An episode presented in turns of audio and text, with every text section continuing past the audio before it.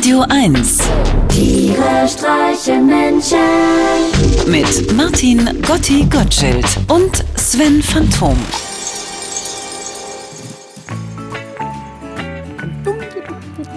Na Mensch, Gotti, du bist aber gut gelaunt. Sag mal, liegt es vielleicht daran, dass deine Freundin in letzter Zeit so gut aussieht? Ja, Ja? ja wirklich. Meine Freundin hat jetzt nämlich einen neuen leichten Pulli. Ein was? Einen neuen leichten Pulli, der sie so unglaublich schmückt. Sie hat so lange nach ihm gesucht, jetzt hat sie ihn endlich. Ein Übergangspulli. Ein was? Ja, ein, ein Übergangspulli hier für einen Wühling. Ach so, du meinst die Zeit zwischen Winter und Frühling? Ja, wie Brunch. Ja, ja, so ein Zwischending, verstehe. Aber ich habe ja erst gedacht, die hätte sich endlich mal ihre Augenbraue gezupft, aber das ist dann doch tatsächlich dieser neue Pulli hier. Das ist wirklich der Pulli, der leider ein bisschen von ihrer angsteinflößenden Monobraue ablenkt. Na Gott sei Dank. Ja. Sie sieht das genauso. Jedenfalls guckt ihr Kopf ganz glücklich aus der dafür vorgesehenen Pulliöffnung. Meine Begeisterung hält sich in Grenzen. Weil so schön und flauschig er von außen aussieht, bei Berührung entpuppt sich seine Oberfläche als unheilvolle Mischung aus grobem Schmirgelpapier und rostigem Kettenhemd. Ich meine, da fragt man sich ja wirklich, wer baut sowas? Hat der Mensch in seiner langen Geschichte nicht schon genug Unheile angerichtet? Muss immer wieder was Neues kommen? Ich bin ja schon immer gegen alles Neue. Neues macht mir Angst. Was sicherlich daran liegt, dass ich meistens noch nicht mal das Alte so richtig verstanden habe. Aus diesem Grund sprach ich mich im Jahr 1987 auch als einer der ersten in der 6b gegen den Erwerb einer Gangschaltung fürs Fahrrad aus. Weil ich der Meinung war, man könne, bevor es einen steilen Berg hinaufgeht, doch auch einfach kurz vom Rad steigen und die Kette per Hand aufs größere Ritzel ziehen. Das wäre nun nicht das Ding. Damals war es total angesagt, den Hebel der Gangschaltung am schrägen Unterrohr des Fahrradrahmens zu befestigen, anstatt bequem neben dem Lenkergriff, damit man sich beim Schalten immer umständlich nach unten beugen konnte und somit für alle anderen klar war, ah, kick mal, der hat eine Gangschaltung. Stasi. Auch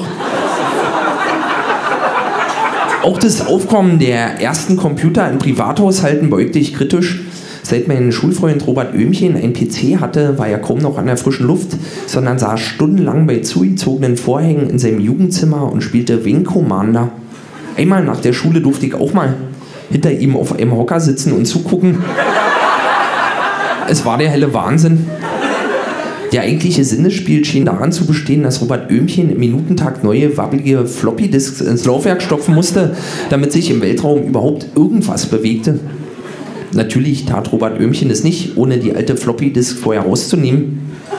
Ich weiß, den meisten hier war das sicherlich klar, aber man glaubt ja nicht, wie viele Klugscheißer auch heute hier wieder im Publikum sitzen, die mich nach der Show, wenn ich scheu und schutzlos meinen neuen Computer abbaue, mit ihren vor Klugscheißersäure stinkenden Mündern aufsuchen, um mich mit grindgerahmten Augen, stechendem Atem und einer Grammatik, bei der sich selbst Bushido glühende Stricknadeln in die Ohren jagen würde, auf die vermeintlichen Logikfehler und die ausufernden und zudem wohl unnötig langen Kettensätze in meinen Geschichten hinzuweisen, wo man am Ende wohl immer ja nicht mehr so richtig wisse, worum es am Anfang eigentlich ging.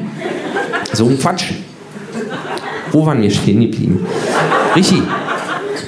Ebenso weigere ich mich seit Jahren, ein Auto mit automatischen Fensterhebern zu steuern, ich die Fenster, wenn das Auto aufgrund eines unerwartet kräftigen Niesers meinerseits ruckartig von der Straße abkommt, die Leitplanke durchbricht und von einer Brücke in einen tiefen Bergsee stürzt, wo es langsam zu versinken droht, während das Wasser unaufhörlich durch die Lüftungsschlitze schießt und ein Kurzschluss die gesamte Elektrik lahmgelegt hat, weil ich dann in die geschlossenen Fenster nicht umständlich und kräftezehrend eintreten muss, um dem sicheren Tod zu entrinnen, sondern dieselben einfach bequem runterkurbeln kann und somit kerngesund und im Prinzip schon wieder ausgefertigt an die Oberfläche geploppt komme.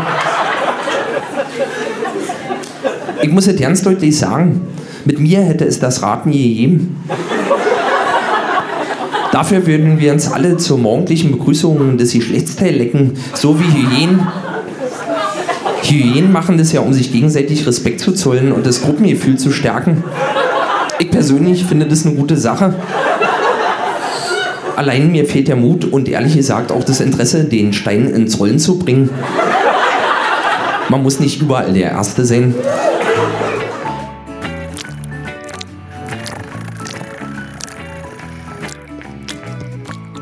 Also ich find's gut.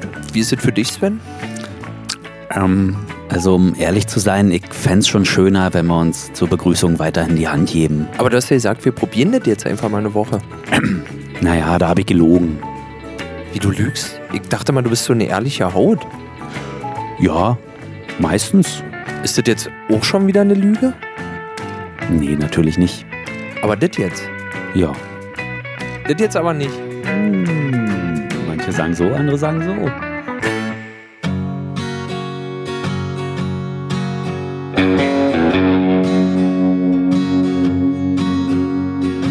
Ich hab ihr versprochen, zu bleiben bis zum Schluss. Doch schon am nächsten Morgen saß ich im ersten Bus. Ich stieg dort aus, wo sie nicht war, an einem fremden Ort. Nimm mein Herz und nimm mein Geld doch nimm mich nie beim Wort. Nimm mein Herz und nimm mein Geld, doch nimm mich nie beim Wort. Sie hing mir an den Lippen, Asche auf mein Haupt, was immer ich auch sagte sie hat es geglaubt. Die weite Welt versprach ich ihr, doch nahm sie nie an Bord.